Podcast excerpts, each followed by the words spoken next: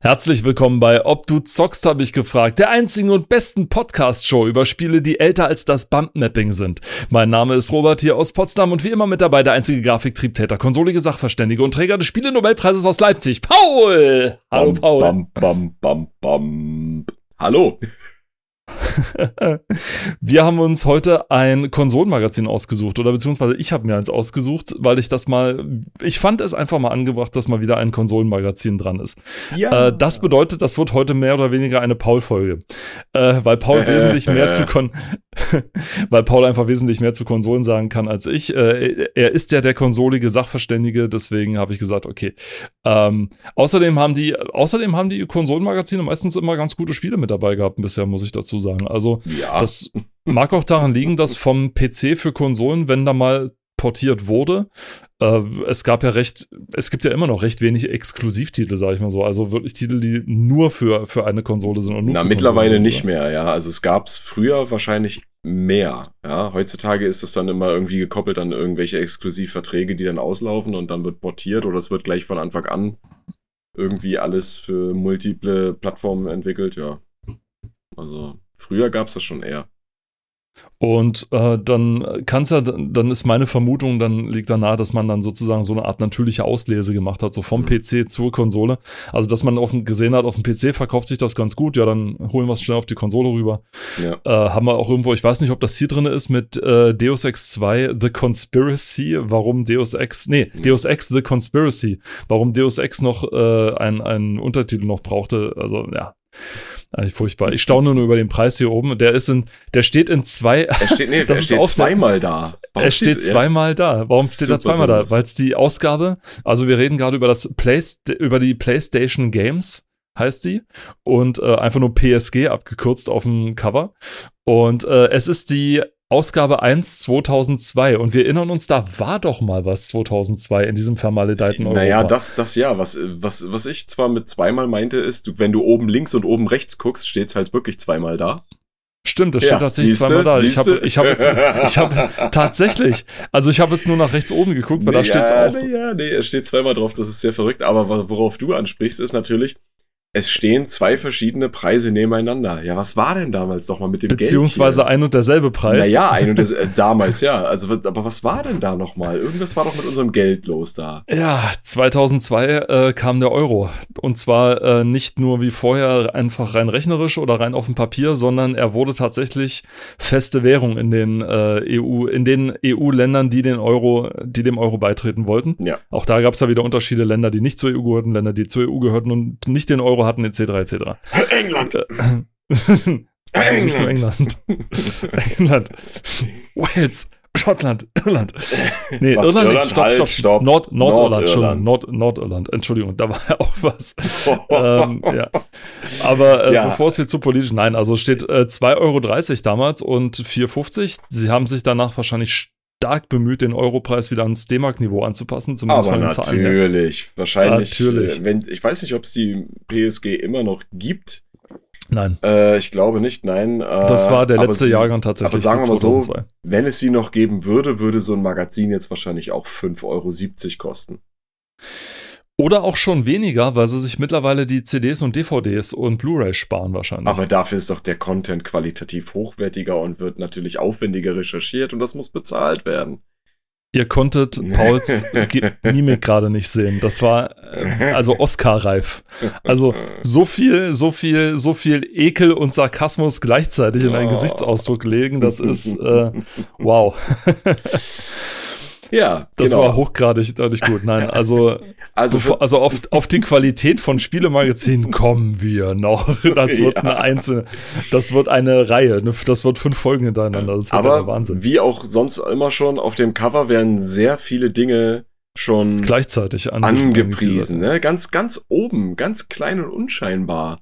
Ja, tatsächlich. Äh, eine Spielereihe, die, die ich sehr, sehr schön finde. Und es geht um Timesplitters. In dem Fall hier Timesplitters 2. Ähm, und ja, wer es nicht kennt, das sind äh, Ego-Shooter, die sich selbst auch gar nicht so wirklich ernst nehmen. Ne? Also äh, vom Setting her, jeder Teil hat ein anderes Setting. Ähm, ich habe mit dem dritten Teil äh, Future Perfect angefangen. geht es auch so ein bisschen um Zeitreisen und so weiter. Und ähm, es ist eigentlich, es passiert ziemlich viel in diesen Spielen. Also es ist, man muss das immer erstmal ein bisschen verarbeiten, aber an sich sind es sehr solide, gut gemachte Ego-Shooter mit einer schönen Story, also die das zusammenhält und vor allen Dingen auch sehr witzig. Ja? Also der Humor spielt eine sehr, sehr große Rolle. Ja, also auch mal so angelehnt an Spionagefilme aus den äh, oder so, so diese 60er Jahre äh, Sache wird damit aufgegriffen, so, ist so ein bisschen Austin Powers mäßig, ne? Ich glaube, das war beim, beim ersten Teil auf jeden Fall so und es war, also die, die haben echt Spaß gemacht. Hm. Es war einfach Hat geil. der Name irgendwas zu bedeuten, Timesplitters? Ja, naja, weil weil weil es halt immer um diese Zeitreisen-Geschichte geht. Ne? Also Future Perfect war, wie gesagt, der erste, den ich gespielt habe, das war der dritte. Äh, aber es hat halt immer irgendwie mit verschiedenen Epochen zu tun, in die man reist oder beziehungsweise in verschiedene Universen, äh, die da äh, ein bisschen mitspielen und ähm, man selbst ist, glaube ich, wie ist denn das? Ich glaube, man selbst ist halt ein Agent. Und äh, ja, muss natürlich gegen das Böse kämpfen. Das ist natürlich immer gut. Sind das, aber da sind zwei abgebildet. Bist du da immer zu zweit unterwegs? Nee, nee, nee, nee, nee, das sind, das sind einfach nur Figuren. Also du hast jetzt nicht ah, irgendwie. Ah, okay. ähm, was, was die Reihe auch hat, ist äh, ein netter Multiplayer-Modus. Hm. Und da kannst du natürlich auch die verschiedensten Charaktere auswählen, was keine Auswirkung auf dein, also aufs Spiel hat. Ist wirklich nur ästhetischer Natur, aber die haben sich da verdammt viel einfallen lassen. Also der, ich weiß nicht, wie das bei dem ersten und zweiten Teil war, aber der dritte Teil, Future Perfect, hatte sogar einen äh, Level-Editor, mit dem du Multiplayer-Level selber machen konntest, beziehungsweise. Auf Konsole. Ja, ja, auf Konsole. Theoretisch sogar auch Singleplayer-Level, aber die waren dann halt, es war sehr begrenzt, ja. Du konntest aus den verschiedenen Assets, die es gibt, das zusammensetzen. Und äh, ja, dann halt so Triggerpunkte einbauen, wann öffnet sich wo welche Tür, äh, welcher Sound wird hier und dort abgespielt, Beleuchtung und welcher Gegner spawnt dort. Und das war's dann aber auch schon. Aber hm. du konntest es machen. Ich habe damit viel Zeit verbracht mit diesem Level-Editor. Das war ganz witzig. Ziemlich cool. Ja. Das war dann wahrscheinlich ähnlich wie bei äh, Tony Hawk's Pro Skater. Da hattest du ja auch so einen Level-Editor, einen sehr begrenzten, also mit einem begrenzten Bereich und begrenzten ja. Objekten, aber ja, du ja. konntest auch da schon deine genau. Kreativität ausleben, wie sonst genau. was. Äh, Resident Evil Survivor 2, ist das, das ist, ist Survivor einfach nur der Titel? Ist das eine extra Serie? Oder ja, was das ist, das ähm, ist quasi der, der äh, Lightgun oder Railgun-Shooter-Ableger äh, von der Resident Evil-Serie. Oh. Okay. Ähm, es gibt noch ein Resident Evil Dead Aim. Das ist auch so ein Ding. Das ist so wie, äh, wie heißt das, House of the Dead? Sagt ihr das was? Diese, mhm. mhm. ja, mhm. diese Arcade-Reihe, die es ja dann auch für Konsolen irgendwann mal gab und so. Ähm, genau, das ist im Prinzip dann aus der Ego-Perspektive gesteuert und du schießt einfach mit deiner Lightgun dann dort auf dem Bildschirm. Hat das Spaß gemacht? Äh, ich habe selber nie gespielt, also beziehungsweise ich habe nur dieses Dead Aim oder äh, House of the Dead gespielt. Das war mal ganz witzig, aber man merkt halt, du bist ja in deiner Bewegung eingeschränkt, ne? Also das wird ja alles irgendwie vorgegeben oder so wirst das Time Crisis, ne? Äh, war, war ja genauso. Äh, war nie mein Genre, ne? Also egal in welchem Setting, aber ist dieses Lightgun, Railgun-Ding, das ist nicht mein Ding, ne? Weil du bist in der Bewegung eingeschränkt und das gefällt mir halt so gar nicht. Hm. Ne? Für, für so zwischenzeitlichen Zeitvertreib ist das ganz gut, ne? Du musst nicht viel nachdenken. Aber meins ist es nicht. Viel größer und wo das dann auch eher mein Spiel war, und zwar zwar nicht auf der Konsole, aber durchaus am PC, war ähm, Metal Gear Solid 2. Denn Solid ja. Snake ist einer von den zwei Hauptfiguren, die auf dem Cover hier zu sehen sind. Ähm, den zweiten Teil habe ich tatsächlich, ja, den zweiten Teil habe ich tatsächlich auch gespielt, nicht durch, aber ich habe ihn zumindest gespielt. Nicht durch, so wie es hier angepriesen wird. Genial, wir haben das Actionmeisterwerk wirklich durchgespielt. Ja, weil es halt, das musste man deswegen so betonen, weil Hideo ah. Kojima und äh, Konami und so weiter. Konami war das oder? Ja, Konami. Konami. Nee, Konami. Weil weil Konami äh, genauso wie, äh, wie das irgendwie so Tradition in, in äh, Übersee ist, äh, zur epischen Erzählung neigt. Ja. ja. Also sehr ausladende aber, Zwischensequenzen. Aber das hat weniger was mit Konami zu tun, als er wirklich mit dem, mit Herrn Kojima, ne? Also mit seiner, mit seinen Visionen, die er da ausgelebt hat. Ja. Und dann hat er sich halt irgendwann gedacht, was ist denn, wenn das ganze Spiel eine Zwischensequenz wäre? Bam, Death Stranding. Und, naja, äh, nee, da gibt's, da gibt's schon, da gibt's schon, nee, das ist, das stimmt jetzt so nicht ganz, ja. Da, das, das äh, war auch, das war auch meine persönliche Gehässigkeit, die ja, Ja, ich habe das schon hat, gemerkt, also. aber da muss ich gleich mal gegenhalten. Ja. Ich konnte halt damit nichts anfangen. Mit Metal Gear Solid 2 dagegen schon. Also ja. ähm, war halt auch wieder genau wie der Vorgänger ein schönes mhm. äh, Schleich, äh, Schleich-Survival, möchte ich ja schon fast sagen, so ein bisschen. Es ähm, ist ein ähm, Stealth-Action-Game, ja. Es ist ein Stealth-Action-Game. Allerdings, vielleicht kommen wir dann im Titel nochmal drauf, allerdings mit einem ziemlich blöden Twist. Ähm, direkt zu Anfang, oder was heißt Twist? Ähm, nee, es, ist, es war schon, nee, es war schon Strategie man wird quasi angeteasert mit, ja. mit äh, Solid Snake und dann spielt man den gar nicht. Sondern dann spielt äh, die bis dahin am meisten gehasste Figur im Metal Gear Solid Universum, die dann später wieder cool wurde, als dann das schnellste Spiel dann kam, ne? Ja, schon. Also, es also war, die, es war also die Figur immer, war nicht besonders beliebt. Es war aber insgeheim schon so ein, so ein kleiner Favorit, sagen wir es mal so. Er, also die, die Figur taucht später ja auch im dritten Teil nochmal auf, in einer anderen, ja. ja, einer anderen Rolle, würde ich nicht sagen, aber ja, taucht halt auch da auf. Ähm, und da, es wird ja auch immer viel mit den Charakteren gespielt. Ja. Das finde ich sehr gut. Ähm, aber gut, da kommen wir noch drauf, wenn wir dann mal über das Spiel reden. Ich denke mal, das wird wahrscheinlich sogar die meiste Zeit einnehmen, weil das ist wirklich einfach es ist ein gigantisches also Ding. Also ich, das ist super gut. Weniger Zeit dagegen wird die letzte Figur, bevor wir uns dann ab ins Heft aufmachen, äh, sein.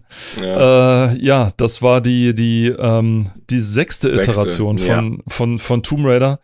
Und ähm, ich weiß nicht, ob man das Spiel noch zu den Klassikern zählen möchte. Der sechste Teil, nee, der mhm. fünfte Teil war ja, war ja immer noch mit der alten Engine und der das sechste Teil war dann dieser, und der sechste Teil war dann äh, Angels of Angel of Darkness, glaube ich. Ne? Ja, ne? ich glaube auch. Genau. Das war der sechste, ja. Das war. Und das war weird.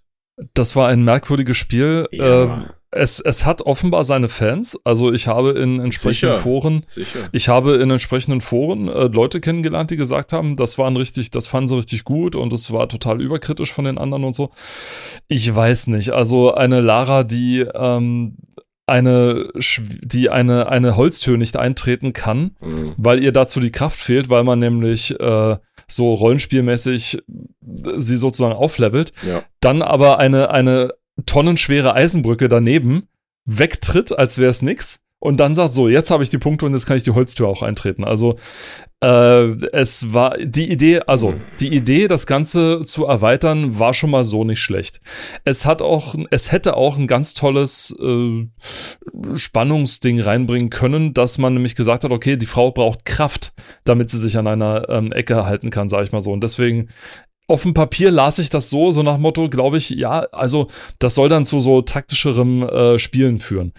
Im Endeffekt hat es einfach nur genervt, weil du die ganze Zeit, äh, weil du halt die ganze Zeit hetzen musstest, damit ja. sie ja nicht von der, von der Klippe runterfällt. Und dass du manche, dass du nicht wusstest, dass du manche Klippen oder manche Kletterpartien überhaupt nicht machen konntest, weil einfach zu, weil du, weil sie einfach zu wenig Kraft und du musstest das quasi erst rausfinden, dass du zu wenig ja. Kraft hast dafür. Also das hat genervt. Also das Coole bei den Tomb Raidern war einfach bisher auch, dass du dich einfach nur so an die Klippe hängen konntest und dann hast, hängst du erstmal da. So und jetzt erstmal umgucken, wo muss ich denn überhaupt hin? Okay und dann so ist dann natürlich cool. Aber das war, das war ein sehr stranger Part und auch der letzte Teil, den äh, Core Design gemacht hat. Ich glaube, genau der letzte Teil den Core Design äh, designt hat. Danach hat Eidos denen das dann weggenommen und gesagt, äh, nee, nee, Freunde, das mhm. äh, entwickelt ihr bitte schön nicht mehr. Das wir geben das jetzt so nicht zu, weiter.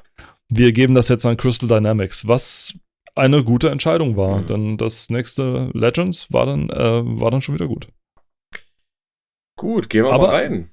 Genau, gehen wir mal ins Heft rein. Wir Blättern wir an rein. Uncle Sam vorbei und an den Redakteuren vorbei. Ja, genau. Gewinnspiele gibt es hier. Was ich, was ich sehr interessant fand bei diesem Gewinnspiel, äh, klar, man konnte hier auch eine PlayStation 2 gewinnen und so weiter, aber New Wave, zehnmal Videogame Enhancer. Mit uh. dem Videogame Enhancer holt ihr die beste Bildqualität aus eurer PS2 heraus. Ich habe, wenn ich mich ganz dunkel dran zurückerinnere, davon schon mal gehört, aber die Frage ist jetzt, was hat dieses Ding gemacht? Ich kann mir eigentlich nur vorstellen, wenn ich jetzt mal nicht googeln muss, dass das im Prinzip ein externes Gerät ist, was du angeschlossen hast zwischen deine PS2 und dem Fernseher und der das Bildsignal quasi umrechnet. Aber ich glaube, du siehst gerade so aus, als wenn du zwischen, also guckst du gerade nach? Nein, ich, äh, ich versuche auch aus der Kiste schlau zu werden, die da daneben steht. Ich, ich dachte erst so, boah, was, eine spezielle Xbox hier so, aber mhm. dann, wenn man da mal ranzoomt, es sieht ich halt müsste jetzt raten. Aus. Also ich müsste jetzt wirklich raten, weil ähm, das sieht eher so aus, sag ich mal, wie eine externe Grafikkarte vom, vom Ja, so ein, so ein 3D-Beschleuniger ne? oder irgendwas. Aber wenn du dir mal, wenn du mal ganz genau hinguckst, ne, auf dieser Verpackung, da sind ja Screenshots drauf.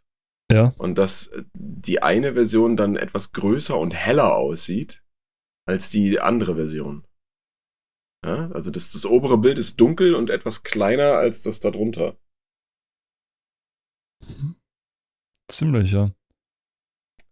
Keine Ahnung, aber man, man kann laut der Verpackung das auch für verschiedene Konsolen verwenden. Also PlayStation, Nintendo 64, Xbox, bla bla bla. Sehr interessant. Nun ja. Ziemlich cool. Hat sich aber relativ, also ich habe es auch kurz mal gegoogelt, hat sich aber relativ yeah. äh, schnell wohl erledigt, ja. weil ganz so dolle war es dann, war's dann doch nicht. Um, the bottom line is that you probably don't need or want the VGE if you have a fairly new television oder sowas. Also er hat tatsächlich nur yeah. das Bild ähm, okay. äh, ein bisschen schärfer gemacht und so weiter. Also ähm, es ist tatsächlich, es sieht auch aus wie eine, ja, wie, wie so eine, ja, wie so eine Videobox oder sowas. Und es hat auch nur ein Kabel, war eine kleine Box, die du dann angeschlossen hast und da hat das Bild halt ein bisschen schärfer mhm. gemacht und so. Also reine optische, ja. rein optisches Ding ohne Leistungsgewinn oder irgendwas. Also reden wir also nicht weiter drüber. Nee, eine von den vielen netten Ideen, die man damals so im ausgehenden, in der ausgehenden Dotcom-Blase vielleicht hatte, kann ja. ich mir vorstellen. Ansonsten. So, und wir kommen in der nächsten Seite auch schon direkt zu diesen zu den Hits für 2002 uh. und gleich als erstes ist auch ein richtig großer Kracher Final Fantasy X und Final Fantasy X. Also die, die, die kommenden Hits, die da die, also Genau, die kommenden Hits, die kommenden Hits, genau. genau, das hätte ich sagen müssen. Also wir gehen, kommen jetzt zu den kommenden Hits. Wir kommen zu den kommenden Hits. und gleich als erstes Final Fantasy X. Oha, nein, also 10. Und ähm, das war tatsächlich, als es dann rauskam, auch ein sehr, sehr gutes Spiel. Ich kenne einige Hardcore Final Fantasy Fans, die jetzt sagen würden, so, ah, der zehnte Teil ist jetzt irgendwie nicht so im Vergleich zu den vorhergehenden nennenswert. Aber so, für mich ist es quasi der erste richtige gute Teil für die PlayStation 2. So. Und der Titel hat dann ja auch vor einigen Jahren mal äh, ein äh, Remaster erfahren für die damalige, also die Konsolengeneration PlayStation 4. Ja. Ähm, und tatsächlich habe ich es da auch wieder gespielt. Ja. Oh. Weil ich es einfach, also klar, die Intro-Sequenzen sind, äh, das ist auch so ein Ding von Final Fantasy, Videosequenzen man darf sich da auch schon mal ein, so ein Popcorn-Bucket oder Chicken Wings oder was weiß ich, so äh, Blumenkohl-Wings hinstellen, für, für die, die kein Fleisch essen. Äh, die dauern, ja. Also das, das, das ist schon Zeit, die da drauf geht, ne? Aber es ist halt wirklich immer, das muss man der, der Serie lassen, Final Fantasy. Die wissen verdammt nochmal, wie man Videosequenzen, also wie man, wie man Filme macht wie man Unterhaltung schafft. Ja, und ich meine, man muss das schon mögen, wenn man, sag ich mal, ein Spiel spielt und dann gibt es eine Unterbrechung von zum Beispiel bis zu zwei Stunden. Ist jetzt nicht gelogen. ähm, ich glaube sogar, dass Final Fantasy ein Teil der Reihe stand oder steht auch im Guinness Buch der Rekorde für längste Videospielsequenz. Das sind dann halt so Filme, ja. Ähm, es ist krass. Das ist wirklich krass und äh, die, die Liebe, die in diese Spiele fließt, die merkt man, auch wenn die halt qualitativ immer mal irgendwie schwanken. Ne? Also so ganze, so ganze Serien, wenn es sie gibt, die haben ja immer damit zu kämpfen. Ne? So Beispiel Tomb Raider. Ne? Also der sechste Teil, den gucken viele nicht mal mit dem Arsch an. Äh, manch einer umarmt ihn und sagt sich, ja, genau das habe ich mir für Lara erhofft. Und Lara sitzt in der Ecke und fragt sich so, ja, aber nee. ja. Und das gleiche ist auch bei Final Fantasy so, ne? Obwohl die ja doch schon immer qualitativ immer ganz weit oben konstant gewesen sind. Und gerade der zehnte Teil finde ich persönlich, wie gesagt, der, der erste richtige und auch richtig gute Teil für die PlayStation 2. Jetzt komme ich als Laie mal an und sag mal, sag mal, diese, diese Hauptfigur, die ich da in der Mitte von den Bildern sehe, die sieht ja aus wie die Hauptfigur von Kingdom Hearts. Äh, ja, nee, ist aber, also, ja, Blaue du hast, du hast, ja, du hast, du hast da schon nicht unrecht. Ne? Du hast ja nicht, ich meine, die Kingdom Hearts schmeißt ja alles zusammen. Disney, Ja. Final Fantasy, äh, schieß mich tot, ja. Ähm, von daher ist es ja, ist es auch nicht ungewöhnlich. Es gibt tatsächlich einige Charaktere, die sich äußerlich sehr ähneln. Ja, wo man so denkt, okay, da haben die halt mal abgeklappert, äh, Quatsch, nicht abgeklappert, abgekupfert. Ne? Aber es sind dann trotzdem nicht dieselben. Ne? Okay, weil ich hatte mich gerade gewundert, weil ich habe mir gedacht, dass vielleicht bauen die aufeinander auf oder irgendwie sowas. Nee, aber, Aber in, in dem Hearts Fall, also ich, ich glaube, der, warte mal, der, der, der Hauptcharakter bei, oder der, der, der blo blond, äh, blonde Junge, das ist nicht, jetzt will ich, ich will jetzt nichts Falsches erzählen, ne? Also, Schande auf mein Haupt, dass ich da jetzt nicht die Antwort sofort habe. Das ist okay. Ja, nächste Woche übrigens mit meinem neuen Partner. Ich. Nein. Keinen Stress. Kriegen wir alles hin. Ich bin gerade nur verwirrt. Egal, auf jeden Fall, ähm, ja. Ich habe nur Kingdom Hearts halt mal gespielt und äh, weil, ich, weil ich auch erst nicht glauben konnte, dass man tatsächlich Disney miteinander zusammenschmeißen kann und ich mir gar nicht vorstellen will, was die an Lizenzkosten da gezahlt haben an, an Disney.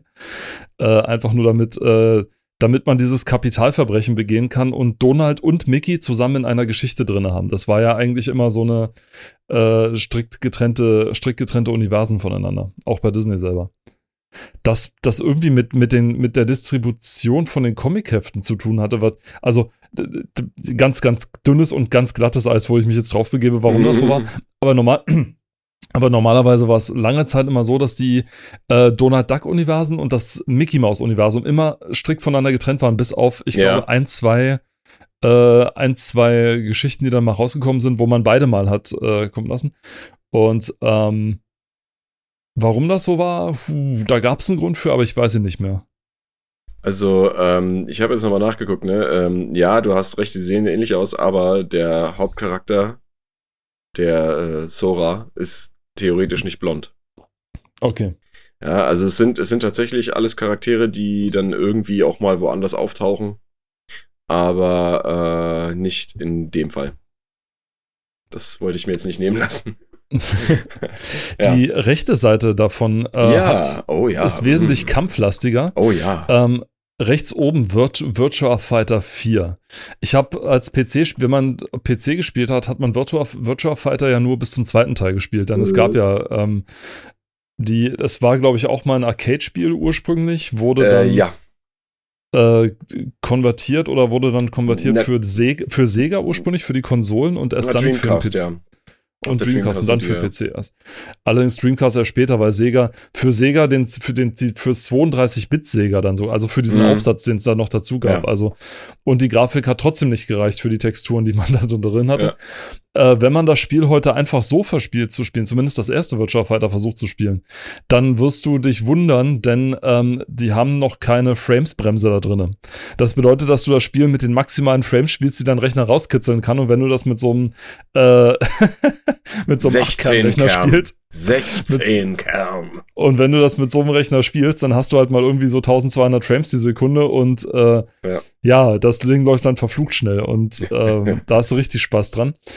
Ähm, ich hab's, wie gesagt, es war auf der Gold Games 2, glaube ich, drauf, das, das erste davon Mhm. und äh, war ganz witzig. Ich hab's echt ausufernd und lange gespielt ähm, und wollte dann auch immer nach dem zweiten Teil auch wissen, oh Mann, der dritte Teil, wann kommt denn der dritte Teil? Und dann habe ich so durch die Blume gesagt bekommen, naja, der ist nie für Konsolen erschienen und ab dann gab's Nie dann auch keinen PC, Virtu- meinst du?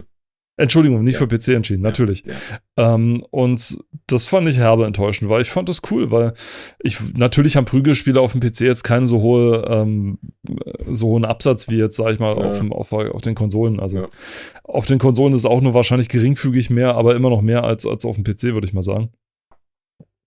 Auf dem PC spielt man dann eher Strategiespiele. Naja, ich meine, das, das hat ja auch so. wahrscheinlich eher damit zu tun, das sind ja äh, alles eher Titel gewesen oder Spiele, die für äh, Arcade-Maschinen gedacht sind. Ja. Und das, was am nächsten an eine Arcade-Maschine rankommt, sind halt Konsolen mit ihren Controllern. Äh, mhm. Du kannst natürlich auch Controller am PC anschließen, aber damals war das halt noch nicht so, so geläufig. Und deswegen haben so Kampfspiele, in dem Fall so Prügel- oder Fighterspiele, auf dem PC nie wirklich ein Zuhause gefunden. Mhm. Ja. Auf jeden Fall. Ja, aber wir haben halt hier dann auch gleich, ne, Tekken 4, quasi der unmittelbare Konkurrent, der auch namenhaftere, also ich meine, klar, die Virtual Fighter-Reihe hat ihre Fans, aber präsenter. Schon länger. Ja, aber, oder? Na, na, aber präsenter ist diese, diese Reihe einfach äh, immer schon gewesen. Äh, also auch in den Medien. Virtual Fighter hat sich auch viel davon geklaut. Also als ich so letztens, äh, ich habe mal Bildmaterial von Tekken Tan tatsächlich doch mal angeguckt. ja. Und ähm, ich habe, also die haben schon, die haben schon viel mitgenommen, sag ich mal. So vom Feel her und vom, vom, äh, vom, äh, ja, vom Style her, was man da so macht. Also die Tekken, die, nee, die Virtual Fighter von der Tekken-Reihe, meine ich so. Und ähm, ist ja nichts Schlechtes. Also lieber mal gut mitgenommen als äh, mhm. schlecht nachgemacht, ne? Ja. Tekken selber habe ich aber nie gespielt. Ich weiß nicht, hast du Tekken gespielt? Ja, besonders Tekken 4 habe ich sehr ausufernd mit äh, Kumpels gespielt. Auf jeden gibt's Fall. Gibt es da eine Geschichte eigentlich dahinter, hinter dem Spiel? Oder steckt ja, hinter den da, Kämpfen nee, irgendwie? Da, nee, da gibt's schon, da wurde schon eine Geschichte etabliert, aber äh, ich meine, die, die Hauptstory ist ja eigentlich immer schon gewesen, die, diese Blutfehde ähm, mit dem ähm, Mishima und Kazuya, äh, äh Kazuya Mishima äh, Clan. Ähm, der eine Hauptcharakter, Jin Kazama, ja, äh, der dann mit seinem Vater Probleme hat. Und dann gibt es noch äh, Heihashi Mishima, dieser, der, der alte Sack, sag ich mal. Ähm, und das ist irgendwie so ein bisschen ähnlich wie bei Mortal Kombat. Ne? Es wird dann irgendwie so ein, so ein Tournament einberufen, wo man dann halt äh, hier Iron Fist Tournament heißt es da bei denen ja, äh, wo man dann am Ende der oder die beste Kämpferin auf dem Planeten ist und dann gehört irgendwie einem auch die, nicht die Firma, aber ach, keine Ahnung. Das ist, das war alles sehr verwirrend, das hat mich auch nie so wirklich interessiert. Und mhm. bei Mortal Kombat ist es ja so ähnlich, da gibt es halt dieses, wo dann das äh, hier Netherrealm und so weiter gegen das Reich der Lebenden kämpft und ach, ja. So diese Hintergrundgeschichten bei Prügelspielen sind eigentlich nie wirklich interessant, finde ich. Und sind eigentlich auch immer totaler Quatsch. Also bei Virtual Fighter ja. war es ja genauso. Da gab es auch so dieses Haupttournament, was sie ja. mal hatten. Und dann ist jeder aus einem anderen Grund hin. Und, um das Problem zu lösen, gehst du in ein Kampfsport-Tournament. Äh, ja, also ich meine, es ist schon. Der es, eine ja. Ne, es macht schon was aus, wenn die Charaktere eine Hintergrundgeschichte haben. Weil dann mhm. ansonsten hast du halt nur ein, also austauschbare Figuren dort, die vielleicht mal andere Moves haben aber dann fehlt irgendwas. Und selbst wenn das so eine ganz billige Hintergrundgeschichte ist, ne, ich meine, Dead or Alive ist ja genauso, ähm, dann, dann hast du zumindest die Möglichkeit, eine Bindung aufzubauen in irgendeiner Art und Weise und dann weißt du, okay, die Person kämpft für das Recht, die Person kämpft dafür, bla bla bla. Ja, am Ende steht ja wirklich nur pures Können und das Heruntermachen von seinem Gegner. Skill-basiert. ja. Heutzutage kannst du dir dann den, äh, den Spielvorteil per DLC runterladen. Ja, ja, natürlich. Oder äh, ein, ein, ein, ein, äh, ein Kostüm für 5 Euro, was scheiße aussieht. Ja. Daneben haben wir Onimusha 2. Die Onimusha-Reihe ist auch äh, jetzt mit verschiedenen Ablegern und Spin-offs und so weiter äh, ja auch beliebt.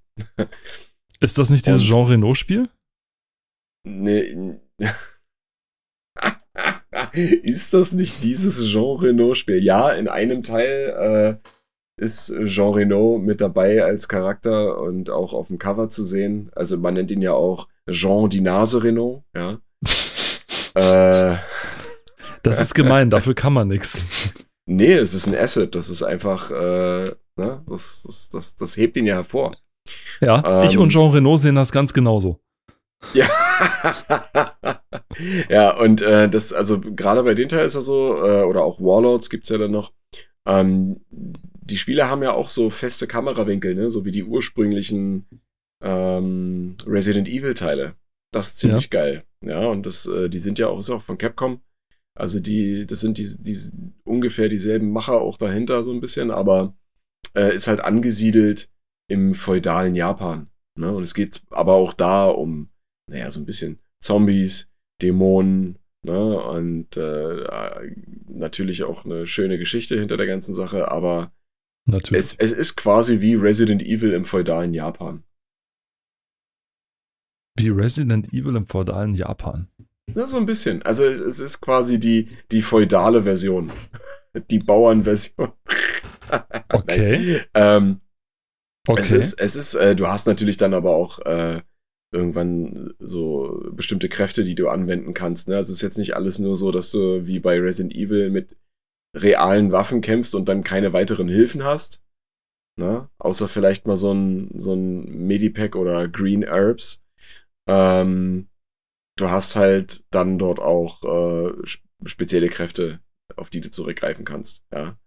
Hm. Ähm, es, es ist wirklich sehr gut gemacht, es ist sehr interessant und ich glaube, Unimusha Warlords, das kannst du sogar auf der PlayStation 4 gerade wieder spielen. Das wurde mal veröffentlicht dafür. Ja. Also es was lohnt heißt sich. Unimusha, was heißt Unimusha eigentlich? Hat das eine Bedeutung? Kann ich dir jetzt ad hoc nicht sagen. Also, äh, ob das noch ob, ob das eine, äh, was das jetzt zum Beispiel in, im Japanischen bedeutet oder so. Oni, also ich weiß, dass Oni sind äh, Dämonen, sind Geister. Gibt ja diese Oni-Masken, falls dir das ein Begriff ist. Diese kunstvoll gezeichnet, bemalten Holzmasken, die auch mal so eine hm. lange Nase haben, die den Teufel darstellen oder andere Dämonen. Ah, das sind ja, Onis. Okay. Ne? Und was jetzt aber Onimusha heißt, das kann ich dir jetzt nicht sagen. Weil es ja auch mal ein Spiel von Bungie gab namens Oni. Ja, das mit, äh, mit dieser lila behaarten Polizistin oder. Später lila behaarten Polizistin, ja, genau, genau, mit der man so Kampfsportartig ja, seine Gegner genau, erlegen konnte. Genau, genau, genau. Und, äh, Was viel äh, zu Unrecht gescholten wurde, muss ich dazu sagen. Also, ja, das Leveldesign war bock langweilig, aber ähm, es hatte, es war cool. Es ich hab's, ich hab's tatsächlich, ich habe tatsächlich mal eine Demo gespielt davon auch, also ich kenne das auch. Ich habe auch die Demo gespielt und habe dann lange Zeit später dann tatsächlich die Vollversion gespielt. Und, ich nicht, äh, das ist tatsächlich, ja. Aber gut, äh, ich also, weiß nicht, ich weiß aber nicht, wie das da zusammenhängt, ob das dann da auch in dem Zusammenhang äh, nein. gemeint war. Äh, nein. Gut. Aber wenn du sagst, Oni heißt Dämon, dann. Ja, ja es ist eine Art von Dämon, ein Geist. Ja, so. Dann schon, ja. Okay. So, gehen wir weiter. Dann haben wir hier Gran Turismo Konzept 2001 Tokio. Und, und unten drunter sind die Timesplitters, von denen du mir gerade erzählt nochmal, hast. Nochmal und dann aber noch mit einer Seitenanzahl. Ja, äh, die äh, Dime-Splitters. Die, genau, die Dime-Splitters, genau. Die Dime-Splitters. Ich habe, äh, ach so, ich hätte mir jetzt, ich hätte mir jetzt alles unter dem Spiel vorgestellt, aber keinen Ego-Shooter. Aha. Also siehst du, du guckst, ich meine, du guckst da hier auf einen totalen äh, Noob, was hier Konsolenspiele anbietet und so weiter. Und da ich, da mir Timesplitters so nicht untergekommen ist, äh, ich hätte nie gedacht, dass es ein Ego-Shooter ist. Und vor allen Dingen, wenn du hier mal liest, ne, da wird beschrieben, dass der erste Teil bis auf den tollen Multiplayer-Mode, PlayStation 2, ja, Multiplayer-Mode, eher ein Schnellschuss war. ja, ähm, also da merkt man schon, ne, dass es trotz dieser Restriktionen, die es auf der Konsole gab, ne, also es war ein Multiplayer-Spiel, was auch anscheinend sehr gut angekommen ist, ne? Okay. Ähm, aber wie gesagt, ne, die haben dann halt eine schöne Story mit eingebunden und äh, das, das Spieldesign an sich das war halt einfach richtig gut. Ja. Es gibt auch heute immer noch Leute, da zähle ich auch so ein bisschen dazu, die insgeheim auf eine Fortsetzung hoffen. Hm. Ne? Auf, ein, auf äh, neues Timesplitters. Und ich habe vor einiger Zeit jetzt auch mal was drüber gelesen, aber es ist jetzt noch nicht so wahrscheinlich irgendwie, dass da was passiert. Vielleicht hat sich mittlerweile wieder was geändert, aber es wäre sehr interessant, weil auch das Charakterdesign einfach genial war. Ja. Also es kommt natürlich auch wieder darauf an, wer da die Rechte gerade hat, weil ich habe äh, gerade heute mich auch wieder damit beschäftigt mit einem Haufen Leuten, die äh, Fan-Remakes zum Beispiel gemacht haben ja. von anderen Spielen, die richtig, richtig toll aussahen. Also hier Super Mario 64 war neu mhm. und äh, äh, Sonic war Ding und weiter und ähm, und die sind fast alle gecancelt, weil da der Rechteinhaber gesagt hat, so Freunde, Schluss jetzt. Ja? ja. Hört, hört auf, hier unsere, unsere Marke zu verwässern, so nach dem Motto. Mhm. Und ähm, Also deswegen stelle ich mir teilweise das vor, dass die Entwicklung von so, so ja. Titeln, selbst wenn man, sag ich mal, die Schiene gehen will, wir entwickeln das so lange hobbymäßig, bis wir merken, dass es ernst wird hm. und machen dann und suchen uns dann einen Publisher.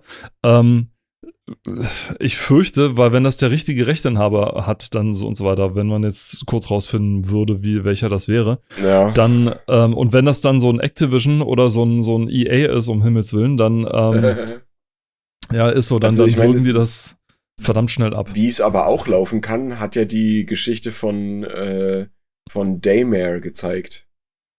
Daymare, also nicht wie Nightmare, sondern Daymare, äh, 1988 war das, glaube ich. Ähm, das waren ja, ist ja ein italienisches kleines Studio, oder beziehungsweise sind das Leute aus Italien, die sich gedacht haben, oh, es wäre so geil, wenn man Resident Evil 2 oder 3 oder Spiele so in dem Sinne, wenn man die mal re als Remake machen kann. Und dann haben die angefangen zu programmieren. Und äh, Capcom hat das recht schnell mitbekommen und hat dann irgendwann auch gesagt so, äh, nee, das müsst ihr jetzt auf Eis legen, das geht so nicht. Was keiner wusste war, dass Capcom ja schon die Remakes von Resident Evil 2 und 3 in der Pipeline hatte. Ne? Das war oh. also nicht, das war also nicht, weil sie gesagt hätten, nee, wir wollen nicht, dass irgendjemand unseren Scheiß anfasst und dann irgendwie Mist baut. Die, die hatten halt schon vor, das zu veröffentlichen, ne? Und das wusste ja keiner. Wir auch. Und die haben dann nach einem längeren Hin und Her äh, die Erlaubnis bekommen, ein eigenes Spiel machen zu können. Also das darf halt dann nichts mit Resident Evil zu tun haben. Und die haben dann wirklich dieses Daymare gemacht, was äh, ich habe es auch schon gespielt. Man merkt, dass es äh, Hobby-EntwicklerInnen gewesen sind. Ne? Also es ist nicht alles 100% rund. Aber es äh, fängt super die Atmosphäre ein von so einem Resident Evil. Ähm, ist mega, mega gut geworden, finde ich äh, obwohl es nicht ganz rund ist. Und äh, mittlerweile ist auch schon ein zweiter Teil in der Mache. Ja, also so kann es auch laufen. Ne? Wenn hm. du aus einem Fanprojekt, wenn dann wirklich was wird. Also das ist schon Hut ab. Die haben da wirklich gute Arbeit geleistet und wie gesagt, ein zweiter Teil ist in der Mache. Nicht schlecht. Also, ähm, ja, also wenn ich dann so an, an Half-Life, es gab irgendwie die, welche, die es in der Unreal 4 Engine Half-Life, das erste Half-Life oder so, diesen ersten Level gebaut haben. Die haben auch das mittlerweile komplett eingestellt. Ich weiß nicht ja. warum. Ob die da irgendwie gesagt haben, so, nee, das war nur so ein einmaliges Projekt, denn mhm. im Grunde war das ja eine, eine, ein Studio, ein russisches Studio, die sozusagen Game Assets gebaut haben. Ja, also die ja. machen, die verdienen quasi einen Unterhalt damit, dass sie 3D-Objekte für diverseste Spieler. Also wenn du bei den beiden mhm. Referenzen guckst, also da ist wirklich das Who's Who der letzten fünf Jahre aufgelistet ja. mit Spiel, weil äh, Assassin's Creed mal ein, ein, Öl, ein Fass von denen verwendet hat und dann war mal das da drin irgendwo zu sehen mhm. und dann mhm. war jenes mal. Also die, da, da haben die halt ihren Ding daraus entwickelt. Und ich meine, so, so eine, auch wenn es nur was Kleines ist, aber es kostet halt Zeit. Ja, also und Geld. Ich meine, wenn du das jetzt mit der heutigen Technik machst, die werden wahrscheinlich mit so Photogrammetry arbeiten und so. Mhm. Ähm, das kostet ja alles Geld. Ne? Ich glaube noch nicht mal, dass das das größte Problem war, wenn ich mir so den Workflow angucke, der zumindest zu den Assets geführt hat, den die verwendet haben. Mhm. Das ist jetzt zwar nur eine Schätzung von mir, aber ich glaube, dass eher der Zeitaspekt dann eher das Problem ist, weil wenn du das machst, das kannst auch, du ja. kannst du keine Zeit verwenden, um die Elemente zu bauen, die Geld einbringen, sage ich mal so. Mhm. Also in dem Sinne kostet dann die Zeit tatsächlich Geld, so nach dem ja, Motto. Also, ja. Na, dies, also das, das ist immer ein Faktor, der ist immer da, Zeit. Und der kostet halt immer, definitiv. Der, Im Dienstleistungssektor, das ist immer. Der kostet halt richtig viel. Und ich weiß nicht, wie viel die damit einnehmen, aber ähm, scheint sich doch ganz groß zu haben. Du hast gerade eben noch Gran Turismo schon angesprochen. Ja. Äh, Gran Turismo Concept 2001 Tokio. Ja. Also es klingt so nach, nach einem heißen Anwärter für den schlimmsten Spieletitel des Jahres. So ich habe also tatsächlich also. nur andere Gran Turismo Spiele gespielt und das auch nicht so viel, weil, wenn du dich erinnerst, in Folge, puh, die letzte, ich glaube, das war in der letzten, wo wir auch äh, über, dem, über die PlayStation 2 gesprochen haben. Ja. Ähm, da gab es Gran Turismo 3 oder 4 wurde da äh, präsentiert. Und da hattest du mich auch schon gefragt, äh, denn das ist, das, also das ist ein Rennspiel, was mir tatsächlich zu realistisch ist. Also im Sinne von, was, was man da so an Zeit und Aufwand reinstecken kann, damit man wirklich das Auto perfekt tuned und äh, auch so diese 24-Stunden-Rennen und so weiter, ne? Das war mir alles immer ein bisschen zu viel. Und äh, den Teil hier habe ich nie gespielt. Ich wusste e bis eben gerade auch gar nicht, dass es den offenbar gibt oder gab. äh, und du hast nicht ganz unrecht, wenn man den Titel liest, dann denkt man sich, ja, das klingt vielleicht ein bisschen zu lang und vielleicht hätte man da ein bisschen was anderes machen können, aber er wird ja schon im Titel, äh, Quatsch, im, im Text dazu hier auch abgekürzt. Da steht dann einfach nur noch GT Concept, ja. Also weder Gran Turismo ausgeschrieben noch 2001 Tokio hinten dran. Und ich glaube, GT Concept äh, reicht da auch vollkommen aus. Und ich eigentlich schon.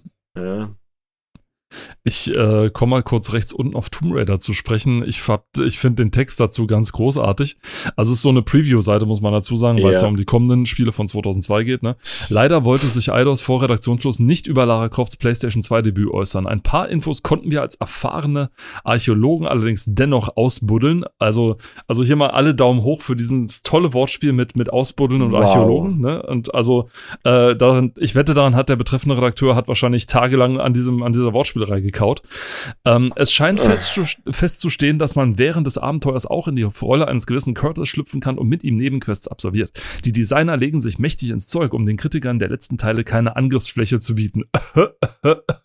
Bislang wurde nämlich das Spielprinzip des ersten Tomb Raider jeweils immer nur mit geringen Modifikationen in den Nachfolgern übernommen. Außerdem soll die extrem aufgebohrte Grafik selbst Lara Hassan die Sprache verschlagen. Ja, wenn man natürlich von Tomb Raider 5 ausgeht und 4 und 3 und 2 und 1, dann ist jede Grafik, die erstmal neu ist, schon mal aufgebohrt. Ja. Also eine, eine Grafik-Engine, die fünf Jahre lang aus verschiedenen Formen von Rechtecken äh, bestand. Im Teil 3 hatte man tatsächlich Dreiecke mit in die Landschaft eingebaut. Das war die, das war eine neu, das hat man als Neuerung gefeiert, 1999, ja.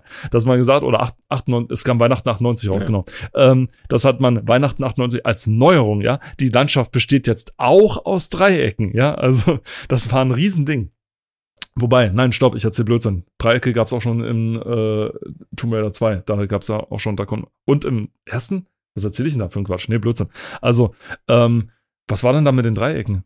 Ich glaube einfach mit, nee, drei, ach, nee, mehr, Poly, mehr Polygone, genau, die hatten ja. mehr Polygone einfach in, in, in Lara, in, irgendwie in Lara verbaut oh, und so weiter. Oh, also das war dann, das war dann die ganz große Neuerung so ungefähr, ja, also äh, to totaler, totaler Bockmist. Und äh, da ist jede Grafik neu aufgebaut. Und ja, sie sah, ähm, ich würde mal sagen, zeitgemäß aus, die Grafik von Tomb Raider. Ähm, von, von, von dem. Ne? Das ist dir, ist auch aufgefallen hier in diesem zusammengeschnippelten Bild, ne, wie die äh, zwei unterschiedlich gerenderten Lara Crofts aussehen, dass sie sich vom Gesicht her so gar nicht ähneln.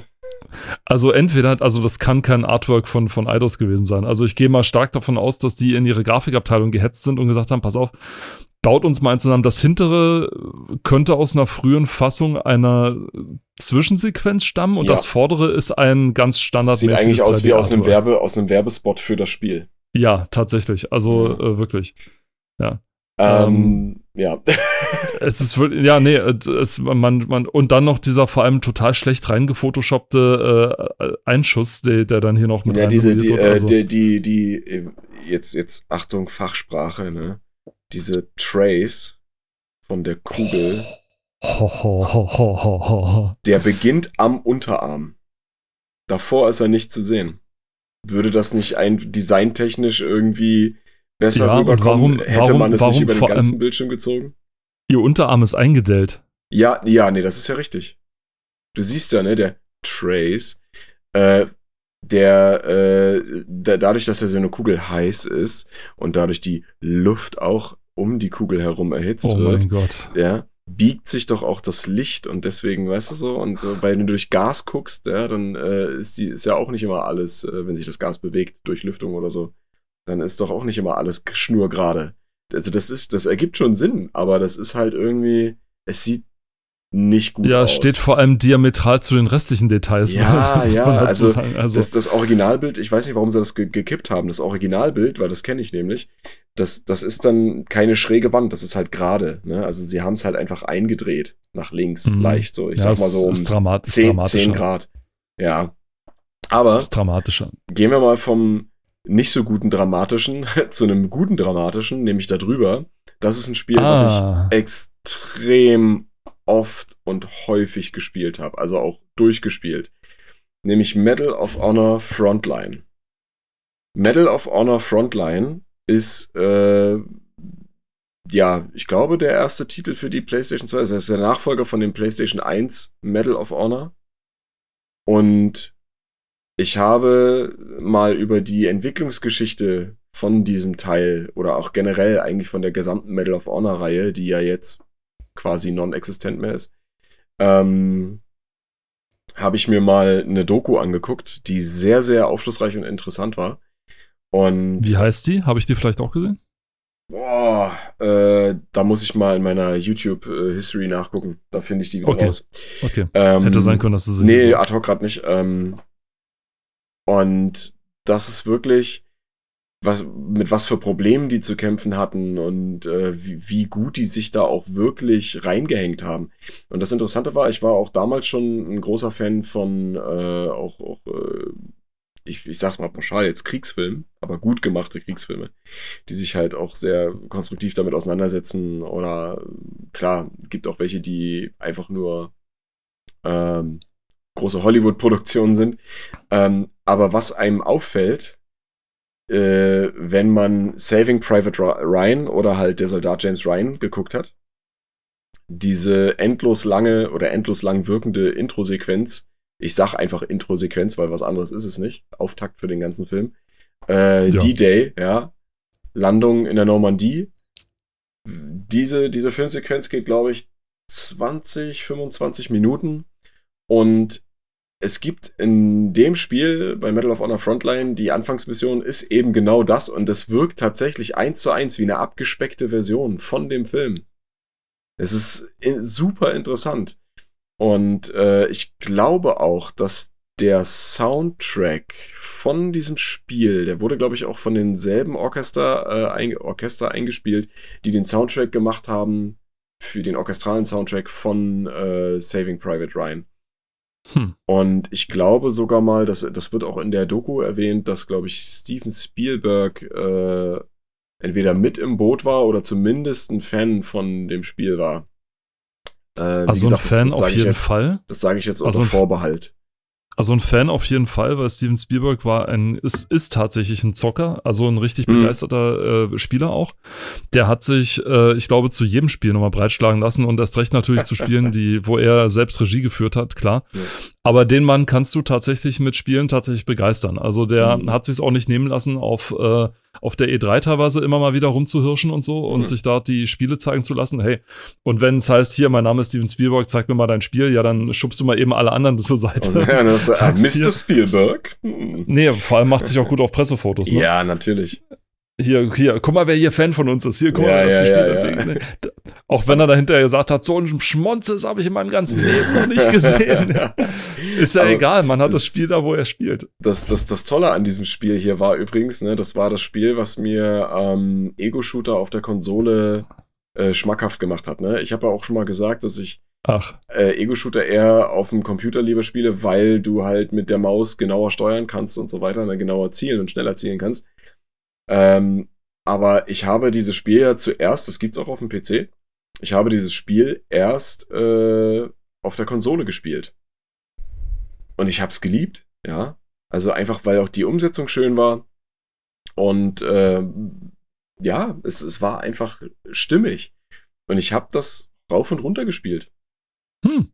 Und das hat mich dann später, nachdem ich dann auch mal eine längere Pause äh, von Ego-Shootern äh, hatte, hat mich das dann dazu bewegt, auch äh, mhm. weiterhin auf Konsole äh, Spiele in der Ego-Perspektive, wie zum Beispiel Ego-Shooter, zu spielen. Und es funktioniert, ne? Es gibt auch einen ganz großen Artikel dann ne, dafür, ne? Für den, ja, ja, ich äh, weiß, ich weiß. Aber ich, ich, ich würde dann tatsächlich, wenn man jetzt mal weiterblättert, auch über die nächsten Rennspiele, die es hier gibt, äh, mhm. da ist noch ein kleiner Schm Schmankerl drin, The Getaway. Ähm, gibt's ja auch ein paar mehr Teile, nicht nur den einen. Ähm, war irgendwie mal so auch Richtung GTA-Konkurrenz gedacht. Aber war das mal ein Film zufällig? Mm, ja, nee, das ist aber. Das kommt mir so bekannt vor, oder womit ja, nee, verwechsel ich das? Es ist, ist angelehnt an diese britischen Gangsterfilme. aus ah, den okay. frühen 2000ern, so, weißt du? Äh, Bube, Dame, König, Gras, äh, hier dann Snatch, Schweine und Diamanten, diese ganzen Dinger. Ähm, deswegen auch dieses Foto von diesem wunderbaren Herrn hier, glatzköpfig, ja. muskulös, äh, in Nadelstreifenanzug mit Bling Bling an den Händen. Hitmans ähm, Bruder, ja. Genau, Hitmans verschollener, na, eigentlich ist gar nicht so abwegig. Hitman hat ja eigentlich Millionen Brüder und Schwestern. Egal. Ah. Ja, das, das geht wieder zu deep. Ähm, aber woran ich mich ganz spezifisch erinnere, und das ist total strange, ich weiß nicht warum. Dieses Spiel hatte eine Spielmechanik, die genial zu, also die, die war genial, aber auch unscheinbar zugleich. Und zwar, wenn du mit einem Auto durch die Gegend fährst und eine Mission absolvieren musst, hast du keine Anzeichen irgendwie auf einer Karte oder durch Pfeile oder so, ne, wo du langfahren musst. Okay. So, wie findest du jetzt raus, wo ich abbiegen muss? Ganz einfach, du schaust dir die Blinker vom Auto an. So wie du an eine Kreuzung kommst oder an eine Kurve, die in die wow. bestimmte Richtung geht, blinkt der Blinker an der Seite, wo du hinfahren musst. Ah, das ist ja geil. Ja? Also es wird dir mit, mit Spieleelementen wird dir sozusagen erklärt, ja. was. Der Blinker des Autos zeigt dir an, wo du langfahren musst. Quasi die, Spielfi die, Spielfigur setzt den Blinker, ja, ohne dass du es merkst. Ist ja geil. Das ist super cool gewesen. Das ist so eine kleine Bin ich Sache. ein richtig großer Fan von. Genauso wie ja. bei äh, Dead Space, was ich äh, nicht gespielt habe, weil ich keine Horrorspiele spiele, aber Nein. was ich mitbekommen habe. Aber was ich mitbekommen habe, halt, dass da wirklich versucht wurde, das, das, ähm, das, das Display ja. so, weit, so weit wie möglich ja. äh, überflüssig zu machen. Also die deine Herzpunkte werden die Gesundheitsanzeige auf dem, auf dem, Rücken, genau, ne? Diese Balken. Die Munition genau. wird irgendwie, äh, steht auf den Waffen drauf ja. oder, oder wie war das? Ja, ja, nee, also du hast, also, äh, du hast ja dann auch dieses, dieses Holo, äh, was der Holo äh, hat, ja, was du einblenden kannst. Und äh, da wird halt alles angezeigt. Das ist ziemlich geil. Ne? Also wirklich so stark, ja. wichtige Dinge mit der Spielewelt quasi äh, mhm. anzeigen zu lassen. Also dass du kein äh, 0815 äh, Heads-Up-Display hast, ne? was dann auf dem Bildschirm quasi drauf bappt, sondern dass das mit Spielelementen getan wird. Das ist wirklich geil. Und ich habe das, das noch nie in einem anderen Spiel auch später gesehen, dass das so angezeigt wird. Weil du hast immer entweder eine Karte oder Pfeile oder hier Clairvoyance, also so ein, so ein Ding, was dir dann die, die, die Richtung zeigt, ja. Hm. Auf jeden Fall cool, genau. Ziemlich stark. Also ja. tolle Idee. Auf jeden Fall. Auf jeden Können Fall. sich andere Spiele gerne mal von abschneiden. Ja. Also so diese ja. äh, Immersion, sag ich mal, zu stärken dadurch. Finde ich, find ich gut. Und dann blättern wir weiter, kommen wir über Stuntman und Hurdy-Gurdy. Hurdy-Gurdy fand ich, den Namen finde ich großartig. Zu, ja, warte mal, da müssen wir gleich mal gucken. Ich glaube, ach, das war das. Ja, ja. Ähm, kommen wir zu Metal Gear Solid 2. Da wird es schon angeteasert und gleich auf der nächsten Seite geht auch schon der Artikel los. Es ist super gut und da wird auch, das ist auch so geil, ne? Da wird die Seite in diesem Teaser-Artikel nochmal angesagt und gleich auf der nächsten Seite geht's schon los. Also das ist eigentlich sinnlos. Da hätten sie auch schreiben können, nächste Seite oder weiß ich nicht. Aber es wird auch hier ange angepriesen mit Mega-Hit. Ja. Das auf jeden Fall. Ähm, Gehen wir, gehen wir gleich mal rein? Sehr gerne. In den Und Metall-Zahnrad Solid 2. Metal Gear Solid 2, ja, genau. Das Spiel ähm, fängt natürlich an mit Solid Snake und mit dem berühmten äh, Satz: äh, Very good Snake, age hasn't slowed you down one bit. Das ist äh, ein, ein sehr oft benutzter Klassiker dann. Ja. Äh, man wird kurz auch in die, ich glaube, es war das erste Mal in dem Spiel, dass man nicht nur in der Ego-Sicht nur sehen konnte, sondern auch in der Ego-Sicht agieren konnte ja, tatsächlich. Genau, das war nur. Also im Vorgänger ging es ja auch schon so, dass man in die Ego-Sicht schalten konnte, musste teilweise, um sich einen Überblick zu verschaffen ja. oder um die Figur zu drehen, einfach ja, teilweise. Ja, ähm, und bei dem Spiel dann tatsächlich war es ganz witzig, weil man hatte irgendwie eine Pistole, die so Schlafdarts drin hatte und man auch, konnte die Feinde ja. in den unmöglichsten du, nee, du Positionen. ja auch mit einer normalen Waffe dann erschießen. man konnte, ja natürlich, äh, aber die Schlafdarts waren witziger, weil, den, ja. weil man konnte die Wachen in den unmöglichsten Positionen zum, äh, zum, zum Pennen bringen, richtig, war natürlich ja. auch großartig. Aber was ich dazu kurz einwenden muss, ne? Der erste Teil hat mal ein, na, schon ein Remake erfahren, ne? Wo sie mhm. Elemente vom zweiten Teil eingebaut haben, ne? Ich glaube, das war Twin Snakes. Twin Snakes ist quasi ein Remake vom ersten Teil. für den GameCube. Und da hast du Spielelemente, die vom zweiten Teil übernommen wurden. Ja, mhm. und da kannst du das Gleiche machen. Da kannst du auch äh, mit der Waffe gezogen quasi äh, die, die Gegner in Schach halten oder abschießen und da wurde dann dafür auch die KI erweitert. Ja, dass die durch Sicht und Hör, also durch, durch, durch, durch das Hören und das Sehen, ähm, dich eher und schneller und besser entdecken können. Weil hm. du halt dann natürlich auch diese Möglichkeit hattest. Ne? Hätten, genau. sie mal, hätten sie mal das, das Element reingebracht von dem äh, dritten, vierten Teil, wo man die, wo man diesen Cyborg-Ninja spielt. Nee, das, das hätte kein, dann das vielleicht ist, auch noch. Das ist ein Spin-off. Ist, ist nicht der dritte, sondern nicht der vierte Teil. Das ist ein Spin-off. Oh, okay. Wenn du. Äh, man merkt, Metal ich bin so Solid, unbewandert in der Geschichte. Ist der Wahnsinn. Ja, wenn du, wenn du äh, hier, Gott, jetzt fällt mir gerade der Name nicht ein. Metal Gear Solid Re, äh, Vengeance oder Revengeance, die haben ja immer doppelte Auflagen gekriegt und so. Wenn du das meinst, ja wo man ihn spielt, wo man dann am Ende gegen den Präsidenten der Vereinigten Staaten kämpft. Ähm, ja. Und dann geht es um Nanobots, die den Körper erweitern und bla bla bla, wo du halt die Gegner auch so zerschneiden kannst, wie du sie willst. Ja. Das ist quasi ein. Spin-off, ja. Äh, genau, aber man konnte auch in anderen Teilen den Charakter spielen. Im ersten in diesen VR-Missionen. Im zweiten, naja, da hast du ja Raiden an sich dann gespielt. Das war ja das, wo du vorhin schon gesagt hast, man wurde tierisch angeteasert auch in den Raiden. Tests. Raiden. Nennen sie ja, den im Spiel, äh, glaube ich, ne? Äh, ja, ist richtig. Und äh, du wurdest, du wurdest dann hier, du wurdest dann hier angeteasert. Selbst im Test siehst du nur auf den Bildern, wo man Figuren sieht, sieht man nur Snake, ja. Und dann kam der übelste Schocker. Du, du ja. startest das Spiel und dann steht da dieser blonde, glattgeleckte äh, Dude ja, dieser Ninja. Äh, du spielst, Moment, das Spiel geht ja nicht los mit ihm, sondern du spielst, du fängst an zu spielen, das schon dann mit Snake, mit, mit Solid ja, Snake. Ja, aber dann, das, das, das ist halt, ne? Und dann sieht Snake den Metal Gear, Spoiler Alert, aber gut, das ist nach 10 Spielminuten oder sowas. Ähm, und dann X. sieht Snake diesen Metal Gear und dann äh, wird es irgendwie genau, dann blendet es in schwarz und so weiter und dann geht das Spiel dann also tatsächlich dann ja. los, sag ich mal. Du also hast ja, vor allem, du hast ja ähm, zwei unabhängig voneinander, äh, wie soll ich sagen, nicht Level, aber äh, Teile. Du hast ja einmal diese Ölplattform und dann hast du noch, du kannst, du kannst halt äh, verschieden anfangen. Das ist es auch noch. Mhm. Aber naja, auf jeden Fall äh, war die, die, die Spielgemeinde dann erstmal, oder die Fangemeinde, nicht so amused. nicht so erfreut, ne? Die haben dann schon gedacht, irgendwie, es gab tatsächlich Leute, die haben dann aufgehört zu spielen und haben sich beschwert. Ja, also die haben wirklich Beschwerden eingereicht, wo es dann erstmal geheißen hat, ne Leute, spielt doch erstmal zu Ende.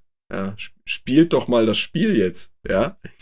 Ähm, Nein, die, niemals. Und, und, wie man ja von, von Herrn Kojima weiß und auch von der Metal Gear-Reihe, also gut, das war halt erst der zweite Teil, aber es gibt ja so viele Dinge, die in diesen Spielen, ich sag mal, versteckt sind oder eingebaut sind, ja, die man selbst nach dem dritten Durchspielen noch nicht mal erlebt hat, ja.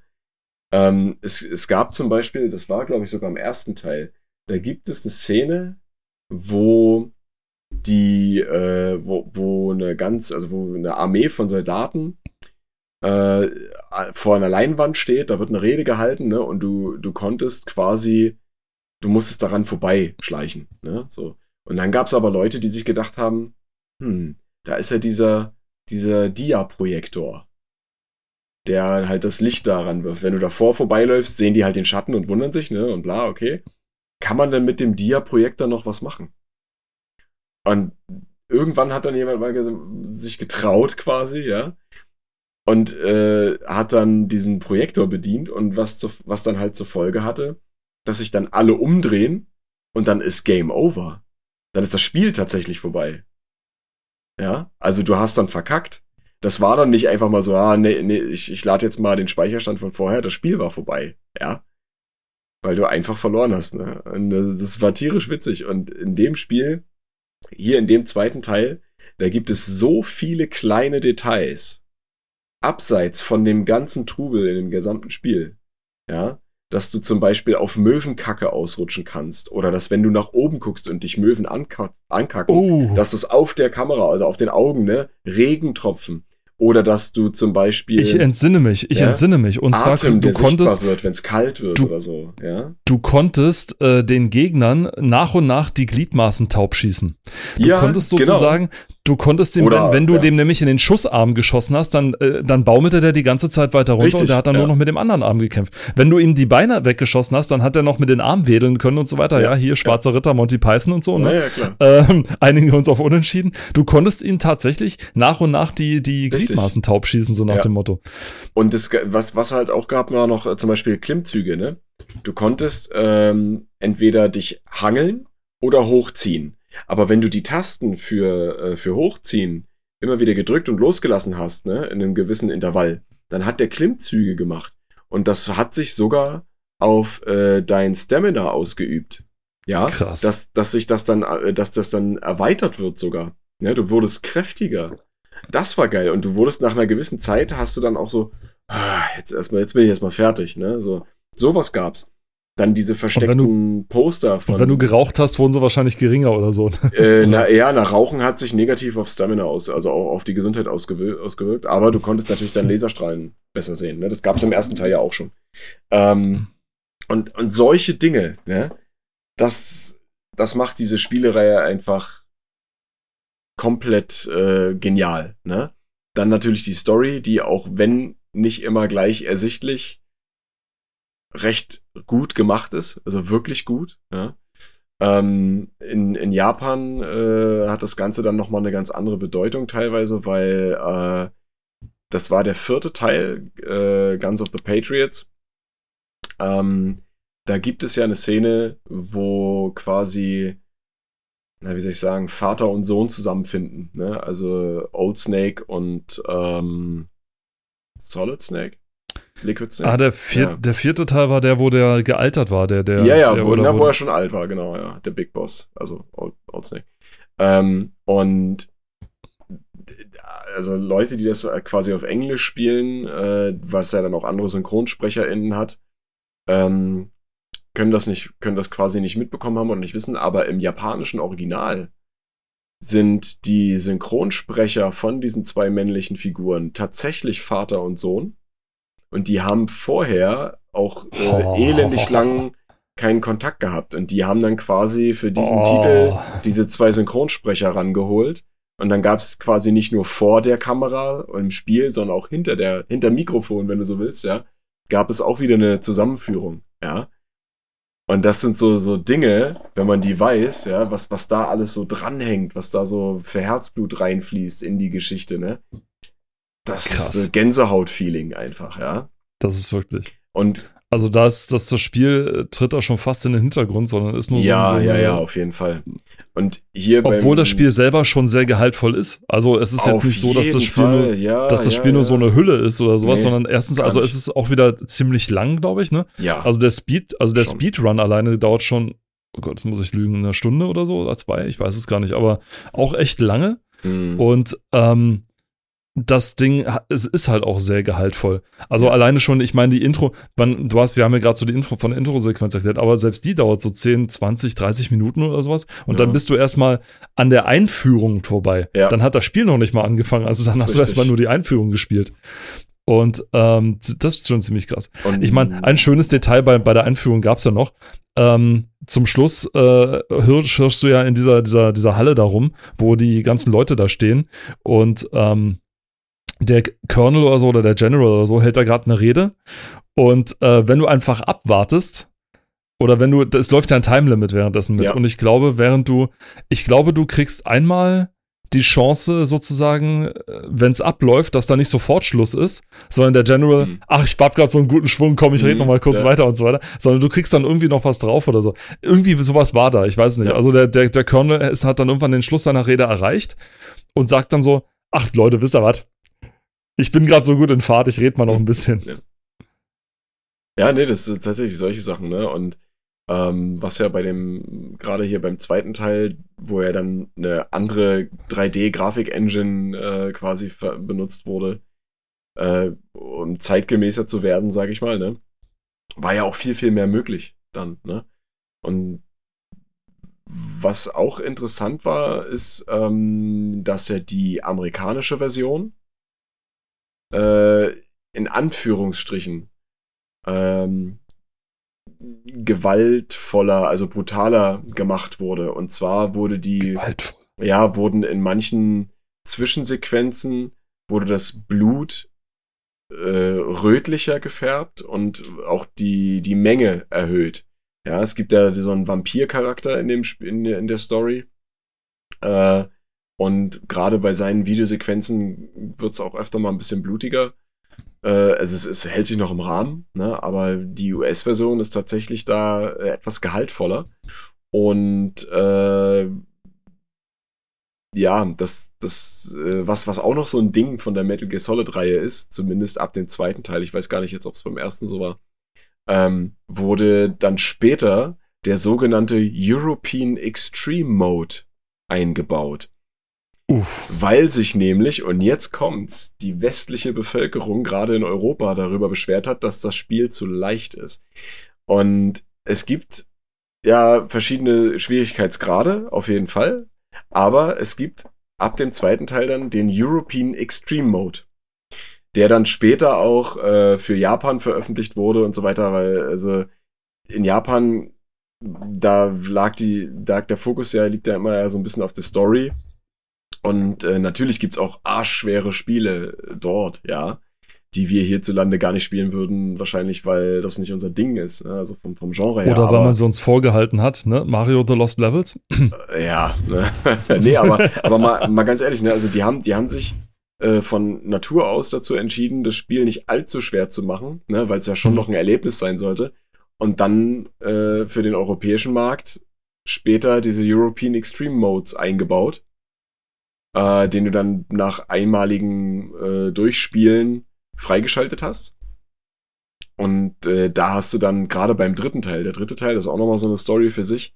Das, äh, da gibt's ja noch ganz andere Spielelemente, die das äh, Spiel an sich schon schwerer machen, die dir aber halt auch viele Möglichkeiten geben, wenn du es richtig machst, äh, gut durchzukommen. Aber da mhm. dann noch diesen European Extreme Mode reinzubauen, ja. Alter Schwede, also du so schnell wie man da entdeckt wird, ja. Und für die, die's, die die es nicht kennen, im dritten Teil, da ist man dann äh, eher auch so in tropischen äh, Regionen unterwegs äh, und man hat viel mit Tarnung zu tun dort, ne? Also Uniform, Tarnfarbe muss man richtig auswählen, damit man nicht gesehen wird oder schlechter gesehen wird. Sowas alles. Und das ist so gnadenlos. Es ist so gnadenlos, wirklich, ja. Und das, das Geile ist halt auch bei Metal Gear Solid, du hast halt immer einen gewissen Grad an Realismus drin, der wirklich gut eingearbeitet ist und dann durch die Story natürlich auch äh, paranormale Sachen, ne? so übernatürlich im, also übernatürlich in Anführungsstrichen, aber manchmal ja, auch das. das ist immer so surreal einfach so. Ja, ich meine, beim dritten Teil hast du auch, hast du trotzdem übernatürlich, da gibt's ja verschiedene Boss-GegnerInnen, die, gegen die man antritt und einer davon ist The Sorrow, und das ist im Endeffekt nichts anderes als ein Geist. Ja. Ähm, ja. Aber wie gesagt, das, das sind so die Dinge, die diese Reihe auf jeden Fall super, super spielens- und liebenswert machen. Ich mich wundert hier bei den Artikeln hier ständig hier eure unzähligen Feinde agieren im, im 128-Bit-Zeitalter. Ich habe den Begriff schon vorher What zwei, dreimal gelesen. Da haben die sich, also die, die scheinen sich da wirklich total drauf gefreut zu haben, dass das 128-Bit-Zeitalter, ja. Also als wenn das noch ein Ding gewesen wäre. Das war ein Teil, als damals die 16-Bit-Wars äh, waren zwischen Super Nintendo und dem Sega Mega Drive oder mhm. Genesis, wie es in Übersee hieß. Ähm, da hat man hier gesagt, hier die 16-Bit-Konsole und die und dann gab es dann hier die, die 200 oder die 64-Bit-Konsole mit dem äh, äh, Jaguar und so. Ja. Atari Jaguar und, und so, äh, da, da war das ein Ding. Aber seit der PlayStation 1 hat keiner mehr damit gespro davon gesprochen, weil man wusste, der, die CD-ROM ist ein Gamechanger, ja. Hm, ähm, ja die wird alles ändern und äh, wenn der Nachfolger eine schnellere CD-ROM-Drive bringt, der dann den Entwicklern endlich mal aufhört, ständig ein Bein zu stellen beim ersten. Äh, denn CD-ROMs waren für Musik gedacht und nicht für, für Daten. Und da, sage ich mal, ein Spiel drin zu verstecken, erforderte zumindest bei der ersten PlayStation so einen kleinen Hack immer so ein bisschen, damit mm. man mhm. äh, mit, der, mit der Menge, sage ich mal, klarkommt, weil arbeitsspeichermäßig war da auch noch nicht so viel los. Das waren dann mal so Beschränkungen mit. Aber 128-Bit-Zeitalter hier, äh, fand ich ein bisschen übertrieben oder braucht ja. doch da keiner. Also es ist auch so, so ein bisschen, so ein bisschen blöd. Fand ich so. Ähm, aber ansonsten stimmt, ich habe gerade nochmal drüber, ja, es wird tatsächlich nur Solid Snake hier gezeigt. Das ist natürlich auch so ein bisschen Ja. sneaky, aber wahrscheinlich, weil die es auch nicht besser wussten, sondern weil Konami ihnen nur die Dinger gezeigt hat. Richtig, die werden wahrscheinlich nur das bekommen haben. Ne? Also Das jeden ist natürlich dann, das ist natürlich dann sehr, sehr, ja. Aber äh, Kojima war halt immer so einer, ne? Der so äh, Mm. streitbar, aber ähm, Sneaky der hat halt sein bastard. Ding gemacht. Sneaky Little Bastard. Aber der hat halt was reingebracht, was du bei, bei Spielen, bei anderen Spielen auch heutzutage, ich meine, du kannst von Death Stranding halten, was du willst, ja. Also ich tue es auf jeden Fall.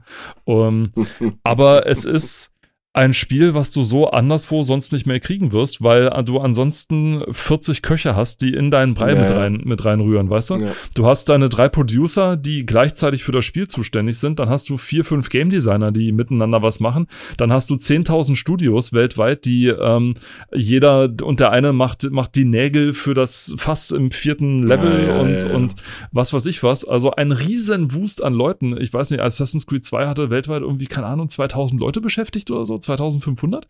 Eine Irrsinns, ein, ein Irrsinn. Ähm, und Kojima ist halt noch einer von diesen letzten Game Designern, die tatsächlich ihr Spiel machen oder die, der sein Hm. Spiel macht, ja. Das ist Ja. nicht ein Spiel von Konami, das ist ein Hideo Kojima-Spiel. Deswegen freuen sich da auch Ja. immer so viele darauf. Und nur dann hast du halt wirklich solche Fingerprints von ihm drin, so nach dem Motto, ja, was du gesagt hast hiermit, du kannst, ähm, ging im Essen aber schon, wenn ich mich recht entsinne. Mit dem äh, äh, an der Luft, wenn du an der Luft bist, sieht man den Atem und so weiter. Ja, oder wenn, ja. oder wenn man nach oben guckt, dann etc. und, und die ganzen Geschichten. Ähm, Oder Das wenn du ist, ich- das, was, was auch noch ein, ein super geiles Ding war, wenn du diese äh, Rationen mit dir rumschleppst, mit denen du halt äh, Gesundheit wieder auffüllen kannst, ne? Äh, Wenn du die zu lange bei dir trägst, dann vergammeln die und dann äh, fliegen auch so Fliegen um dich rum. Und wenn du dich dann zum Beispiel vor äh, Wachen in einem Schrank versteckst, dann verraten die Fliegen deine Position. nein. Ja. Oh, Ist so- ist ist so- geil. so viel Realismus, also in Anführungsstrichen, was die da eingebaut haben. Das ist unwahrscheinlich krass. Unwahrscheinlich krass. Das sind so solche Politurdetails, weißt du, wenn du so ein Spiel Mm. einfach so lange laufen lässt, dann, dann, dann kommst du halt zwar irgendwann drauf. Und Ja. das kannst du halt auch nur dann machen, wenn du die Arroganz besitzen darfst, zu sagen, ja, dann kommt das Spiel halt erst für den ersten drei Monaten und so weiter. Ja, Ist mir doch egal, so nach dem Motto, ne? Das musst du aber halt auch erstmal können. Also das, ja, das äh, kann halt auch können, nicht ne? jeder. Aber wenn dann, Weil wenn dann normal- der ja. Developer, also der, der Publisher sagt so, äh, du, das dauert mir gerade zu lang, da hilft auch all das Geld und Einfluss der Welt nicht und dann passiert halt das, was dann auch bei Konami passiert ist. Mhm. Genau. Was meinst du jetzt genau? Na, Ko Konami und Hideo Kojima. Ach so, ja. Die, okay. die, die Trennungsgeschichte des Jahrtausends. Oh. Aber er hat ja, er hat ja jetzt, er hat ja selber seinen, er hat ja Fuß gefasst, also beziehungsweise eigentlich war er ja nie umgefallen. Der hat ja so viel Nee. Connections und so viel, also der, der hat gesagt so, scheiß drauf, mach ich mein eigenes Studio auf. Und Das ich mein, war auch die beste, ja. wenn sich, also mir kann niemand erzählen, dass sich die führenden Leute bei Konami nicht so hart in den Arsch gebissen haben danach, weil die gesehen haben, mit wem der so rumhängt, was der für Leute an der Angel hat, ja, Mhm. Hollywood-Größen, ja, dann auch äh, nationale Größen, ja, also in, aus, aus Japan.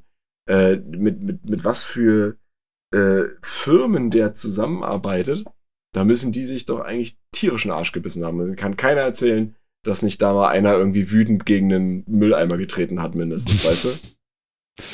äh, wenn keiner da war und ganz leise und ganz vorsichtig. Also Und, äh, ja, ja, ja, ja. Und danach noch am, am Shinto-Schrein um Vergebung gebeten oder so.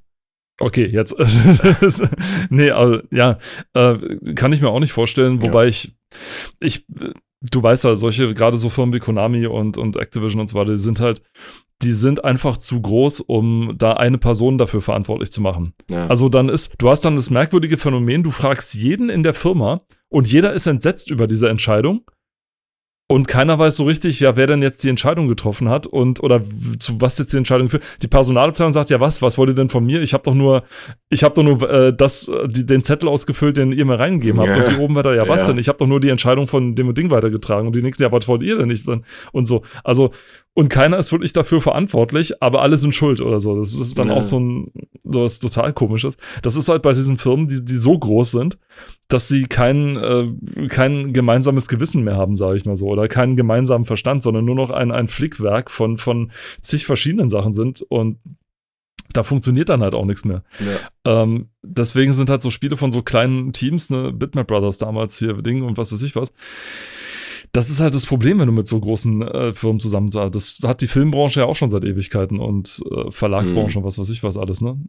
Wenn die dann auf die Idee kommen und sagen, ja, kann das Spiel vielleicht auch ein halbes Jahr früher rauskommen oder können wir das Spiel vielleicht drei Monate vorverlegen, weil da ist wir dann Weihnachten und dann können wir es vielleicht, dann verkauft sich das besser und etc.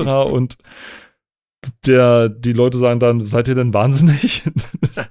wir haben ja jetzt schon zu wenig Zeit, wie sollen wir das denn noch schaffen?